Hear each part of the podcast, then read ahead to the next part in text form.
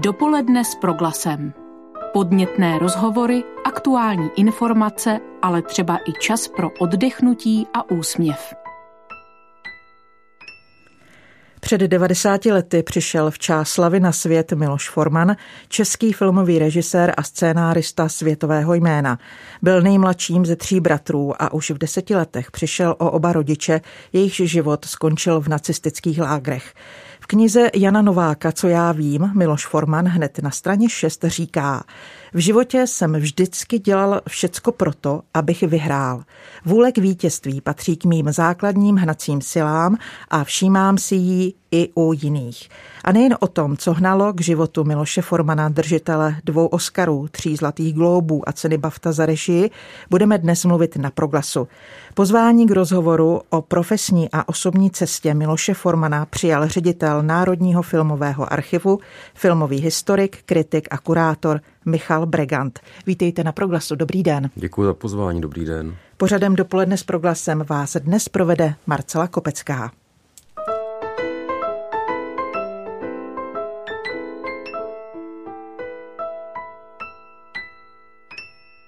Jak zaznělo v úvodu, dnes by měl Miloš Forman 90 let. Během svého života se potkal s řadou osobností. Které z nich ho nasměrovaly na cestu světově úspěšného umělce?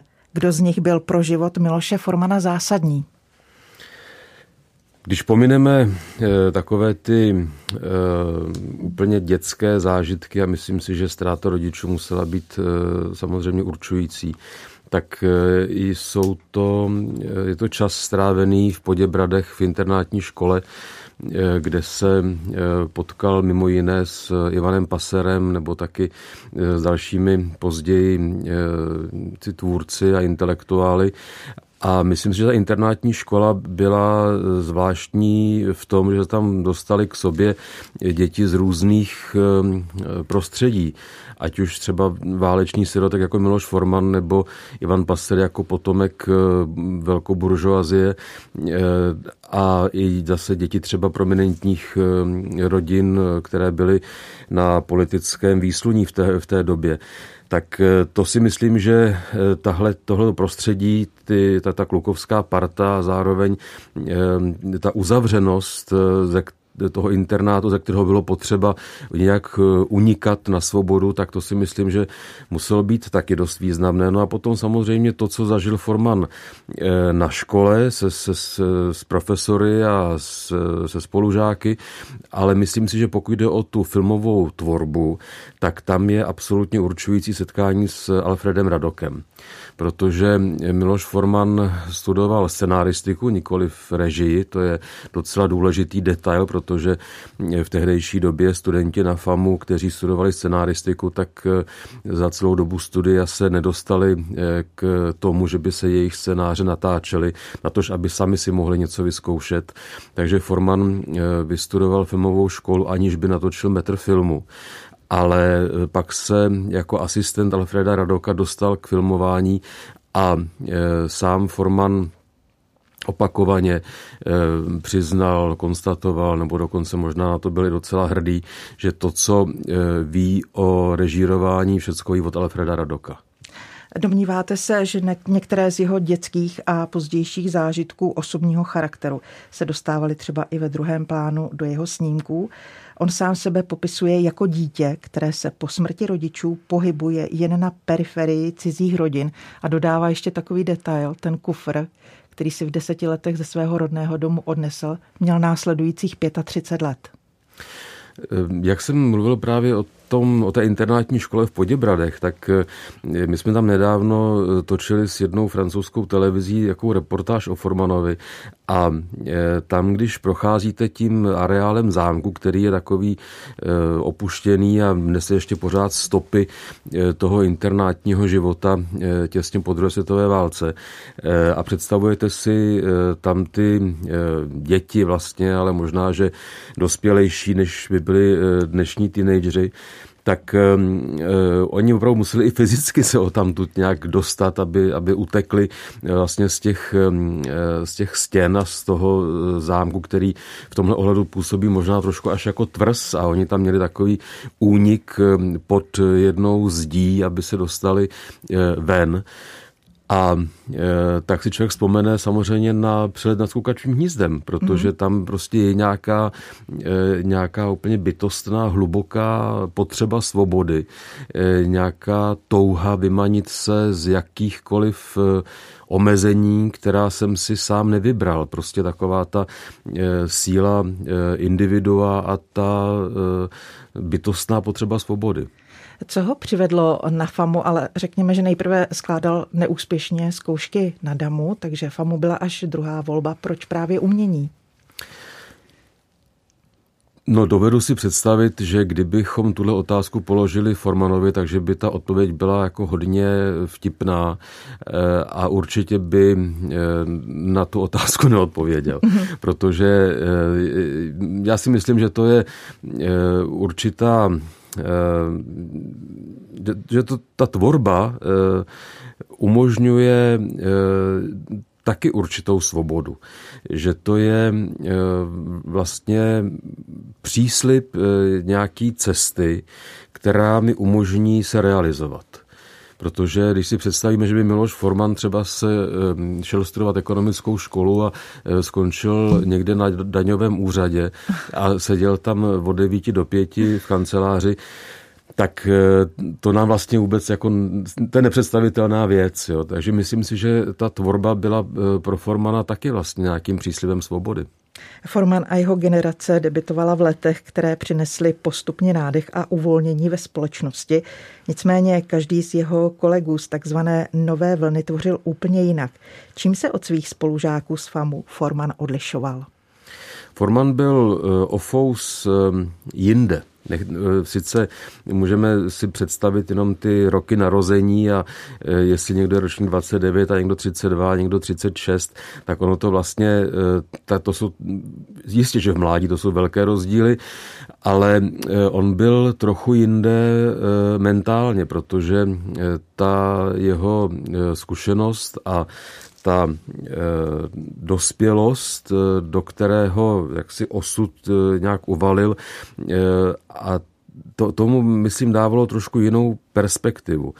A jinak máte pravdu, že ty jednotlivé individuální styly tvůrců československé nové vlny se velmi lišily, ale to, co je spojovalo, byla potřeba říkat něco podstatného, protože si představujeme vždycky, že ty mladí lidi žili v prostředí, které bylo velmi licoměrné, nepřátelské právě tím předstíráním a tou permanentní ideologickou masáží, které byly vystaveni, ale zároveň přicházeli do styku s dalšími lidmi své generace nebo i staršími, takže oni nevyrůstali vlastně v žádné filmařské bublině. Oni se velmi přátelili s literáty, básníky, kritiky, výtvarníky, hudebníky. Prostě byla to taková, jak by se dneska řeklo, multidisciplinární sféra tvorby, což byl jeden ze základů, na kterých ta nová vlna stavěla. Řekl byste, že Miloš Forman byl člověk, který svými filmy vyjadřoval jistý politický protest? Byl člověk politický? Absolutně, protože politický člověk je ten, který vnímá dění, společenské dění kolem sebe. A na tohle byl Forman velmi citlivý. Forman nebyl filozof. Forman byl člověk, který hrozně rád vyprávěl a to vyprávění uměl postavit na dvou nohách, na tragickém a komickém. A já si pamatuju, mi vyprávěli jednou, a to jsou historie, které nemůže říct každý, jo, ale vyprávěl mi, jak jednou v tom domě, kde bydlel v New Yorku, vypli proud, to znamená, že musel do toho svého, já nevím kolikátého, 40. patra jít po schodech pěšky. A teď vypravoval, no a tam leželi na těch schodech všechny ty strašně unavený sousedky v těch norkových kožiších. Já jsem si připadal, jak když překračuju mrtvoly v Auschwitzu. Jo. Takže to je jako to, co Forman vypravuje, ono to může znít jako anekdoty, jako historky, ale vlastně to jsou všechno potenciální příběhy, které jsou politické tím, že jsou humanistické. Uhum. A pane Bergante, my jsme teď mluvili o politickém rozměru jeho tvorby nebo jeho smýšlení. Mě teď vytanula na mysli příhoda z roku 1968, kdy dorazil do Cannes, v hlavní soutěži tam měl snímek Hoří, má panenko. Ten film se tam nepromítal, protože shodou okolností v Paříži vypukla studentská revoluce, francouzští filmaři požádali své kolegy, aby se připojili ke stávce filmařů a své filmy do té hlavní soutěže nepouštěli. Jak vnímal ale tady tohle? V tu chvíli se před ním otevírala možnost mít velký světový úspěch a on se k té stávce přidal. To se netýká jenom Formana, tam totiž v tom 68. roce, v tom ročníku, který se nekonal, byly v soutěži dokonce 3 české filmy, československé. Forman, Menzel a Němec. A Jan Němec, který, myslím, z hlediska sarkastického pohledu na svět asi převažoval i tyhle ty své 2 kolegy, tak pravil to, Godard nám musel zrušit festival, protože se báli našich filmů, že byly lepší než ty jejich. A samozřejmě to zasáhlo vlastně kariéry všech 3 těchto režisérů, ale myslím si, že na druhou stranu to ukazuje, to zrušení toho ročníku festivalu ukazuje na to, že ti filmoví tvůrci si byli vědomí širších společenských souvislostí a problémů. A byla to doba, kdy ten filmový biznis nebyl tak úplně podřízený jenom pravidlům obchodu a byla tam prostě nějaká jako hlubší společenská rezonance, která vedla právě tady k tomu, myslím, politicky velmi silnému gestu, jako bylo zrušení toho ročníku festivalu. Pane Bregante, jak se na české filmy Miloše Formana v 60. letech u nás chodilo? Jak se líbily divákům a kritice? Líbily se všem, protože ty filmy opravdu dokázaly se dotknout něčeho, co hýbalo společností. To bylo jednak v tom, že ty filmy se velmi tematicky obracejí k mladšímu publiku a když si vezmeme takový film, jako je třeba Konkurs, tak to bylo pro publikum poprvé, kdy viděli na plátně nejenom oblíbené hvězdy ze semaforu, ale viděli vlastně i sami sebe, viděli úplně normální, obyčejné lidi, kteří vypadali stejně jako ti, co seděli v kině, v hledišti. A tahle ta schopnost propojení, komunikace mezi tím, co se děje na plátně, co prožívají postavy na plátně a co prožívají diváci ve svých všedních životech, to bylo, myslím, základem toho Formanova úspěchu v 60. letech v Československu. Říká náš dopolední host, ředitel Národního filmového archivu, filmový historik a kritik Michal Bregant. Dopoledne s Proglasem. Nedožité 90. narozeniny Miloše Formana si připomínáme na Proglasu s ředitelem Národního filmového archivu Michalem Bregantem. Pane Bregante, Formanově české filmy se prodaly i hned do světa, zaznamenaly úspěch na zahraničních festivalech. Čím zaujaly? Představme si pořád tu rozdělenou Evropu, studenou válku, berlínskou zeď a tak dále. A Forman najednou mluvil jazykem, který byl srozumitelný na západě ale uchoval si určitou takovou stylovou zvláštnost té zdejší nové vlny, a jak Forman sám říká, ty filmy nekončily, ty filmy přestaly. Takže vlastně ta struktura byla taková jakoby rozvolněná a bylo to jiné vyprávění než v těch jako dokonale psaných příbězích některých jiných kinematografií. A pak tam to, co mezinárodně fungovalo, byl Formanův humor, protože on ten humor není srozumitelný jenom v Čechách a Čechům, on je univerzální. Jak Formanův zahraniční úspěch ovlivnil českou kinematografii? A nejenom Formanův, protože řada jeho kolegů také v zahraničí získávala důležitá ocenění. To je strašně zajímavá věc, vlastně tahleta zpětná vazba, protože ty filmy novovlnných režisérů jezdily v 60. letech po celém světě. A ať to byly filmy Věry Chytilové, Jaromila Jireše, Jiřího Mencla a Miloše Formana a dalších, Ivana Passera, tak se zdálo, že to je začátek něčeho velkého a ten ohlas byl značný. A tyko si představme, že tyhle ty tvůrci, kterým bylo třeba 30, malinko přes 30, měli za sebou tyhle ty velké festivalové mezinárodní úspěchy a tady najednou spadla klec a najednou těm lidem rokem 69 skončila kariéra. A pak se k tomu museli nějak postavit. A ten Forman vlastně udělal úplně racionální krok tím, že z Československa zmizel a rozhodl se prostě pokračovat jinde, protože on věděl, stejně jako Ivan Passer, jeho nejbližší spolupracovník a kamarád, že tady to už nepůjde. A podřídil v tom rozhodování, podřídil všechno právě tomu, že chtěl dál vyprávět příběhy, dál chtěl točit svoje filmy a věděl, že nemůže přistoupit na třeba nějaké kompromisy, které by ten nový režim od něj vyžadoval. Poslední film, který u nás natočil, byl snímek z roku 1967, Hoří, má panenko. Stěžovali si na něj údajně všichni hasiči v Československu, šel do trezoru. V roce 1968 ho krátce promítali a pak šel do trezoru podruhé.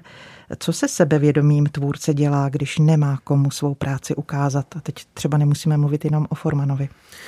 To je zajímavá situace toho roku 67, kdy poslanec Pružinec na půdě federálního shromáždění plameně hovořil o tom, že nám tady vznikají filmy, které nemají pracujícím co říct a vlastně kazí naši kulturu a blá, blá, blá. A co se stalo, a což myslím, že pro to pražský jaro strašně příznačný, stalo se to, že se proti tady tomu opravdu jako hloupému projevu jednoho poslance zvedla vlna odporu lidí, kteří měli nějaký veřejný hlas. A vlastně ten pokus o politický odsudek se proměnil v pravý opak a najednou vlastně se prolomila další hráz a vycházely časopisy a noviny, které se daly číst a filmy, na které se dalo koukat a divadla, kam bylo dobré chodit. A vlastně jakoby ta kritická mysl a ta soudržnost a to vědomí společenských souvislostí najednou převážily nad tou hloupostí. Netrvalo to dlouho, ale Forman, pokud jde o Hoří, má panenko, tak si počínal vlastně opět se smyslem pro humor, protože když ti hasiči protestovali proti tomu, že jsou takhle neúctivě zobrazováni v tom filmu, tak tam nechal vložit titulek, který přibližně říká, tento film vůbec není o hasičích a vůbec se jich netýká.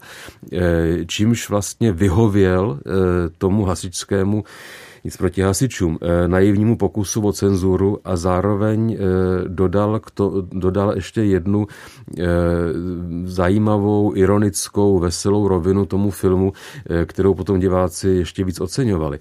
A potom když Forman tady se snažili, jak si říkat, že ten film nechce být alegorií tehdejší moci a ústředního výboru komunistické strany Československa, tak potom zase, když ten film ukazoval v Americe, tak tohle to bylo na tom nejvíc oceňováno, že vlastně metaforicky, alegoricky vytvořil obraz toho, jak hloupá je ta moc, která je podřízená jenom nějaké ideologii a má takovéhle klapky na očích.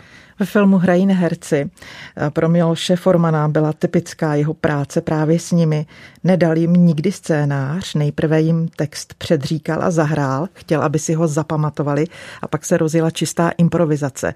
Čím si podle vás získával důvěru těch lidí, kteří pak v jeho filmech hráli? Bylo to tím, že Forman nebyl nijak pyšný. On se choval úplně normálně a přirozeně a nesestupoval z výšin filmového režiséra, který by jaksi si držel nějak distanc od štábu nebo od herců. Ale kromě toho měl taky sebou Ivana Passera, který má vlastně klíčovou zásluhu na tom, že byli pro náš film objeveni tihleti nesmírně talentovaní neherci, kteří potom ve Formanových filmech se objevovali opakovaně. Miloš Forman původně vystudoval scénáristiku, jak jsme slyšeli, filmovou režii se učil u Alfreda Radoka. Byl podle vás lepším scénáristou nebo lepším režisérem? Forman byl hlavně vypravěč, to zaujatý vypravěč, bych řekl. A pak je vlastně jedno, jestli to píše ve scénáři, anebo jestli to režíruje. U té scenaristiky jemu velmi vyhovovala spolupráce s Jean-Claude Carrièrem, protože potřeboval vlastně u toho psaní parťák a potřeboval někoho, s kým se bude vzájemně inspirovat, podněcovat, šprajcovat. A u toho režírování potom už byl vždycky sám. Tam už věděl, že se s tím už toho moc dělat nedá. Ono to s tou improvizací je taky trochu zdání, protože třeba když si vezmete některé scény z Lásky jedné plavovlásky, tak ono se zdá, že ta přirozenost, ta autenticita, ta spontaneita, že to může být jedině výsledkem improvizace na místě, ale ono to tak není. Ten film byl dokonale do detailů připravený a Forman s Ondříčkem mohli ten film natočit takhle dobře právě proto, že přesně věděli, co chtějí. A pak ta lehkost nebo to zdání improvizace vzniká vlastně díky tomu, že ten režisér a kameraman jako hlavní tvůrci byli naprosto dokonale připraveni. Už tady padlo jméno Ondříček, padlo tady jméno Passer. Na výsledné podobě filmu spolupracuje řada profesí. Režisér si musí rozumět se svým kameramanem, musí vědět, jak pracovat se střihem, s hudbou. Jak dobrý ve výběru spolupracovníků byl právě Miloš Forman? On na začátku pracovali vlastně v trojici s Forman, s Ivanem Passerem a s Jaroslavem Papouškem a to byla, tam docházelo prostě k té vzájemné inspiraci a k tomu, k těm, tam vznikaly ty historky a ty zážitky, které potom se vždycky v jejich filmech nějak projevily, nějak transformovaně. A zajímavé je, že třeba ty Formanovy první filmy stříhal Miroslav Hájek, což byl střihač, který ani generačně, ani názorově nebyl nějak blízko téhleté partě, ale on se vlastně jako střihač stal potom takovým jako externím spoluautorem toho filmu, ačkoliv střihač samozřejmě je velmi interní spoluautor, ale on vlastně tomu filmu dodával nějakou oponenturu, nějakou dramaturgii, kterou potom už ti tvůrci, kteří ten film sami točí, třeba nejsou schopni, protože už zkrátka nevidí to, co ten střihač vidí, vidí jako možnosti materiálu. Takže na spolupracovníky měl Passer vždycky velké štěstí, ať už se to týkalo scenáristů, kameramanů, především Miroslav Ondříček nebo herců. Já bych se k té práci s herci ještě na okamžik vrátila. Poslední film, ve kterém s neherci pracoval, byl jeho první americký snímek Taking Off. Proč se této metody vzdal? Bylo to tou Amerikou? Taking Off je podle mě film, který pořád čeká na své znovu objevení, protože ten film je podle mě naprosto dokonalá tragikomedie, na kterou Amerika nebyla zvyklá a vůbec na ní nebyla připravená v začátku 70. let. Forman v tom filmu kombinuje svůj režijní a dramaturgický styl z Československa s americkou středostavovskou buržoazní realitou na Manhattanu. A ten výsledek je podle mě naprosto úchvatný a ta absurdita nějakého systému, který podporují vlastně lidé, kteří to myslí dobře. Ta generace rodičů v tom filmu, to jsou samí hodní lidé, kteří vůbec netuší, že těm svým dětem ničí životy a že vlastně zbavují nějaké svobody. Tenhle ten paradox je v tom filmu naprosto dokonalý a myslím si, že já, když jsem ten film ukazoval studentům právě americkým, tak ti žasli. Ten film samozřejmě neznali z 99% a žasli, jak je aktuální a pořád platný. Byl Miloš Forman i objevitelem, našel pro svůj film umělce, který později zaznamenal úspěch ve své profesi a stal se, řekněme, slavným. Na to byl, myslím, docela hrdý, že měl cit pro herecké talenty a to se týká od samého začátku jeho kariéry. Když se podíváme na herecké projevy ve filmech, jako je Konkurs, nebo o tom to, jak pracoval s neherci, tak v Americe potom to už je trochu něco jiného, ale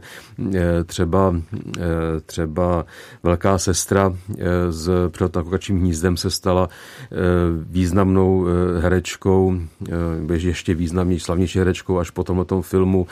To tady se stalo s dalšími herečkami po Valmontovi a tak dál, takže on vlastně dokázal otevřít, rozpoznat a otevřít talenty u lidí, kteří ještě neměli za sebou velkou kariéru. On v jednom rozhovoru řekl, že byl schopen se podívat i na 1000 adeptů na jednu roli a že za 5 minut poznal, zda v tom člověku něco je nebo není. Je to výjimečné? No, to vlastně nevím, ale myslím si, že to je kombinace zkušenosti a instinktu. On, myslím, selhal, pokud jde o casting, jenom jednou, a to bylo, když právě dostal od Alfreda Radoka za úkol sehnat komparzisty nebo herce pro malé role do filmu Dědeček automobil. A díky tomu, že nesehnal herce, který by zahrál leteckého mechanika ve scéně na letišti, v úvodní scéně na letišti, tak to musel zahrát sám. Takže díky tomu máme Miloše Formana, tehdy asi 28letého nebo tak něco, jak si myslí, jak si myslí, že se má hrát. Jo, je to hrozně zajímavá taková jako psychologická mikrostudie, kterou, když jsme potom Formanovi při jeho návštěvě v Praze na FAMU pouštěli, tak se moc dobře bavil a říkal, že to opravdu od toho roku 57 nebo kdy to neviděl. A taky říkal, že to museli snad 3krát vracet, že to nebyl schopný dát hned na poprvé.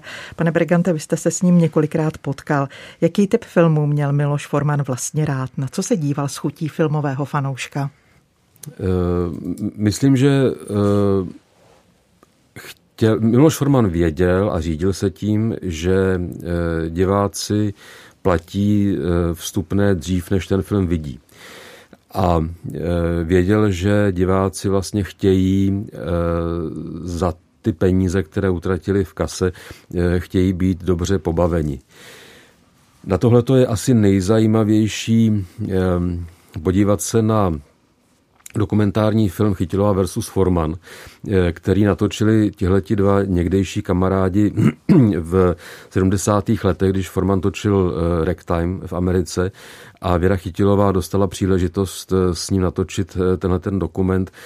A je to vlastně dvojportrét těchto dvou velkých filmových tvůrců, kteří v 70. letech vlastně spolu nesouhlasí téměř vůbec v ničem. A provokují se navzájem a je to už taková konfrontace toho etického principu, který reprezentuje Chytilová na základě nějaké sociální kritičnosti a pravdivosti, autenticity a snahy dobrat se podstaty.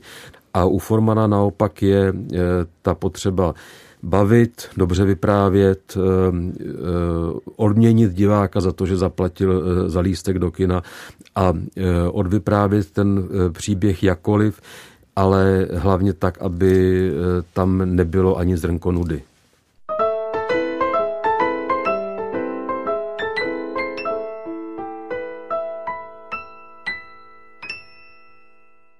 Nedožité 90. narozeniny Miloše Formana si připomínáme právě dnes s ředitelem Národního filmového archivu Michalem Bregantem. Pane Bregante, jak se Formanovi dařilo v Americe? Jak se tam cítil? Našel v ní druhý skutečný domov? 100%. Forman reprezentuje člověka nebo ten přístup k životu, který není závislý na jednom místě.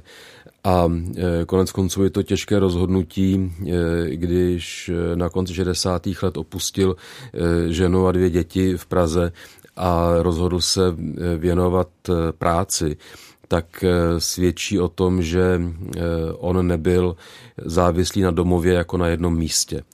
A Amerika svojí velikostí, svojí otevřeností a příležitostmi, které nabízí, pro něj byla určitě, skoro bych řekl, možná adekvátnějším domovem než Československo.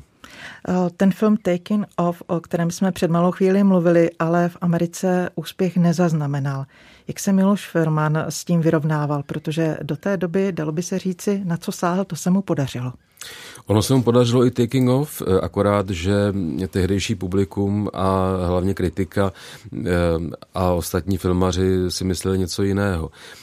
Pro něj to byla, no možná to pro něj bylo vlastně ponaučení, že nemá smysl pokoušet se prorazit v Americe s evropským stylem filmování. Protože ten Taking Off je vlastně kombinací evropského nebo českého novovlnného stylu a americké reality a pochopil, že tenhle ten koktejl americké publikum si prostě neobjednalo. A proto se pustil do tak ryze amerických témat, jako je třeba hair. Když se člověk podívá na jeho filmografii po odchodu do Spojených států, nabyde dojmu, že se našel v historických tématech. Přestože Přelet nad kukačím hnízdem vypadá jako současný příběh, i on se odehrává někdy v 50. letech minulého století. Co ho na historických látkách fascinovalo? Já myslím, že mi bylo vlastně jedno, v jakých kulisách se ten příběh odehrává. Jestli je to Španělsko v Goyově době, anebo jestli je to psychiatrické metody v 60. anebo právě v předchozích letech. Ale všimněme si, že i ten legendární český Černý Petr byl původně napsaný jako příběh těsně poválečný. A teprve, když se chýlilo k realizaci, tak si Passer s Formanem a Papouškem řekli, že vlastně je potřeba ten příběh přenést do současnosti. Kromě toho, jak je to lacinější produkčně, nemusí se jaksi vytvářet nějaké historické kulisy.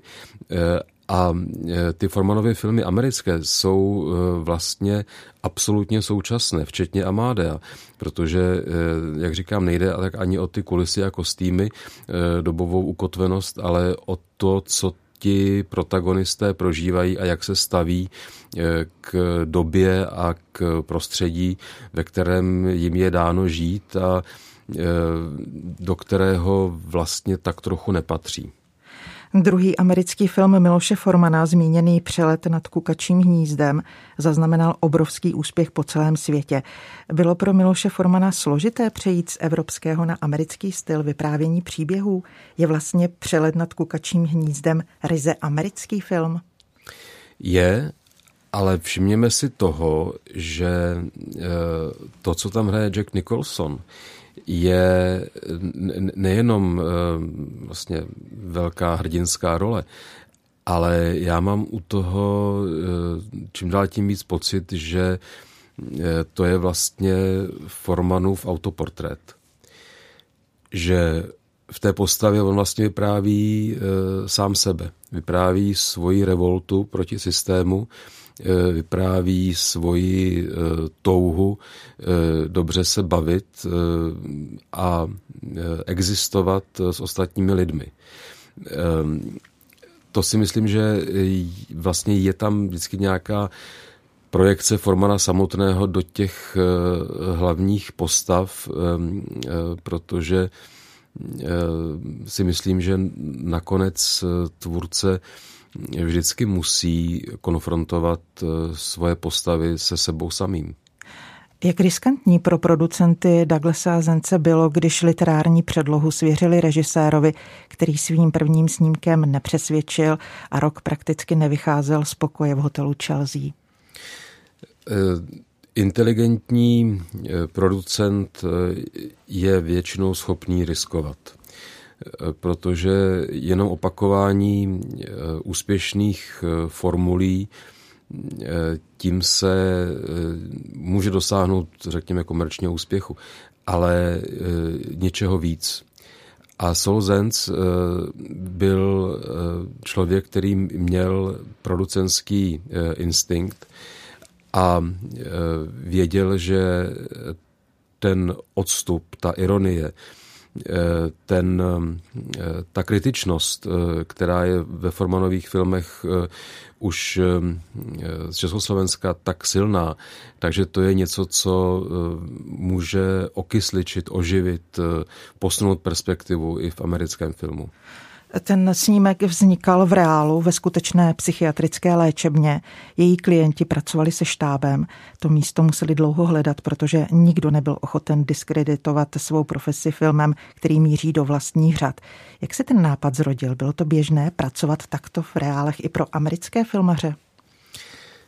My jsme v 70. letech se i americký film dost proměňuje a vlastně ten velký studiový systém skončil a američtí filmaři se snaží občas i tu evropskou inspiraci trochu zúročit.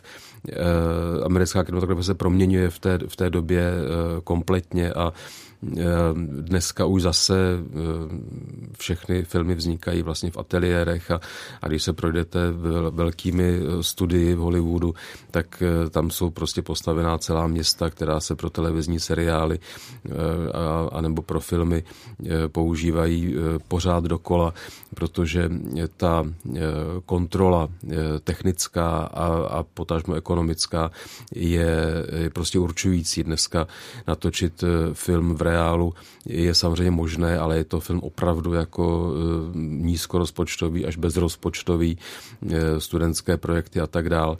Takže tahle ta bezprostřední návaznost nebo ten kontakt s realitou nestudiovou je, myslím, zajímavý na začátku kariéry, ale potom, když už člověk se uchytí, tak se musí podřídit tomu studiovému systému. Jeden z nejoblíbenějších filmů Miloše Formana je Amadeus. Miloš Forman se s ním symbolicky vrátil domů, natáčel v Praze i v Kroměříži a opět za něj sbíral ceny. Vy jste si v něm zahrál v komparzu. Měl jste možnost dívat se, jak pracoval s herci a se štábem? Já jsem tam byl jenom pár dní a myslím si, že tam nejsem ani nikde k zahlídnutí v té příšerně těžké paruce a kostýmu. Ale o to Věru nejde. Pro mě to byl velký zážitek, protože jsem mohl pozorovat bezprostředně tu obrovskou mašinérii a tu pyramidu, která je úplně dokonale orchestrovaná tak, aby na jejím vrcholu se dělo to, co má být zaznamenáno na filmový pás. A všechno prostě bylo podřízeno tomu, aby režisér, kameraman a herci měli co nejlepší podmínky a vlastně, a to je možná to zvláštní, ta mašinérie, ten základ, to produkční zázemí musí fungovat naprosto bezchybně a vypadá to, že to je všechno dopředu spočítané, naplánované, ale na tom vrcholu to, co tam konkrétně teda v barandovských ateliérech Forman dělal s Ondříčkem a s herci, tam vlastně najednou už byla zase svoboda. Tam jakoby už veškerý průmysl, který tomu byl podřízený, vlastně jakoby tam nebyl vidět a oni opravdu pracovali ve svobodě tak, aby ten výsledek byl co nejlepší. To bylo fascinující a vidět i Miroslava Ondříčka, kameramana při práci, který řídil ten veliký kamerový štáb svou velmi speciální angličtinou a velkými gesty a všichni ho poslouchali, protože věděli, že pracují na něčem mimořádném. To bylo jako vydařený koncert velkého orchestru. Vy jste teď řekl, že věděli, že pracují na něčem mimořádném. Dá se tedy dopředu nějak odhadnout, zda ten film chytne diváky za srdce? To, kdyby šlo, tak by bylo zbytečné ty filmy točit. To se nikdy neví a jsou takový spíš potom, řekl bych, marketingový postupy. Třeba tady u nás se v 90. letech některé filmy inzerovaly, že režisér ten a ten točí nový kultovní film. No mně to přišlo vždycky velmi legrační, jak to asi tak může někdo naplánovat, že točí kultovní film, když už samo to označení je trochu teda pochybné. Ale to se nedá naplánovat. Je spousta filmů, Stanley Kubrick je dobrý příklad toho, že můžete investovat veškerou svoji inspiraci a spoustu peněz do projektu, který třeba za začátku propadne, ale pak se časem teprve dostaví ten opravdový úspěch. Dopoledne s Proglasem. Michal Bregant, ředitel Národního filmového archivu, zůstává naším hostem na Proglasu. Připomínáme si dnešní nedožité 90. narozeniny Miloše Formana. Pane Bregante, po Miloši Formanovi a jeho spolupracovnících zůstaly scénáře, které se nikdy nenatočily. Který z těch příběhů byste rád viděl v kině? Já si myslím, že Miloš Forman by býval hlavně rád viděl ten svůj film, který se nenatočil kvůli tomu, že prostředí zápasu sumo není možné filmovat bez svolení určité organizace, která tady ten sport v Japonsku zastřešuje.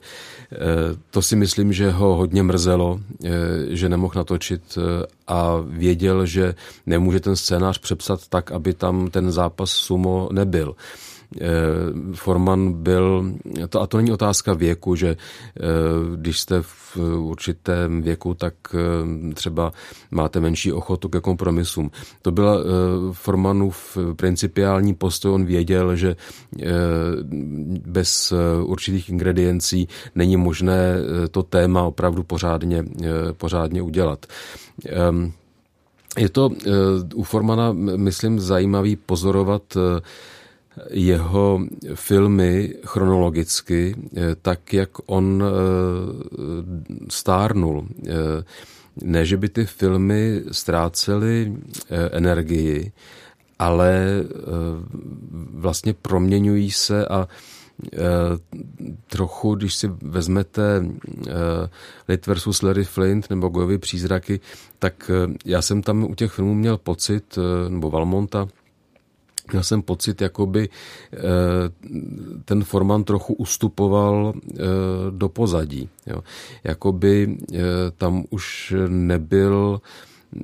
nebyla ta potřeba uplatnit sám sebe, ale opravdu už jenom sloužit dobrému příběhu. Který z jeho snímků k vám nejsilněji promlouvá? Co byste si dnes večer v den jeho nedožité 90. od Formana rád pustil? No, já bych si asi nejspíš pustil dokumentární film Chytilová versus Forman, což je takový dokument ze 70. let, kdy Věra Chytilová mohla natočit s Formanem v Americe, když točil Ragtime. A ten dokument je fascinující konfrontací, do které se tady ti dva dostali a kde vlastně se vracejí k tomu, k podmínkám, ze kterých oba v 50. a 60. letech vyšli a dospívají k tomu, že jsou vlastně každý úplně jinde. Není to otázka soudu, jako nedá se říct, že jeden má víc pravdy než ten druhý, ale jsou to prostě dva individuální pohledy na jednu profesi. Náš život definují naše postoje, názory, vůle, ale i slabosti a prohry. O co ve svém životě se Miloš Forman opíral, o co usiloval, co utvářelo jeho osobitost a rukopis? Myslím, že se na začátku velmi trefně citovala Formanovu vůli k vítězení. To je pro něj úplně určující, ta vůle byla obrovská. A to si myslím, že je nakonec možná ta osa, která vedla Formanovu kariéru. Tolik tedy závěrečná slova ředitele Národního filmového archivu, filmového historika a kritika Michala Breganta. Spolu s ním jsme si připomněli nedožité 90. narozeniny režiséra Miloše Formana. Děkujeme za to. Nashledanou. Děkuji vám, nashledanou. Od mikrofonu se loučí a příjemný poslech Proglasu přeje Marcela Kopecká. Pěkný den z pražského studia. Dopoledne s Proglasem. Každý všední den mezi 9. a 10. na Proglasu.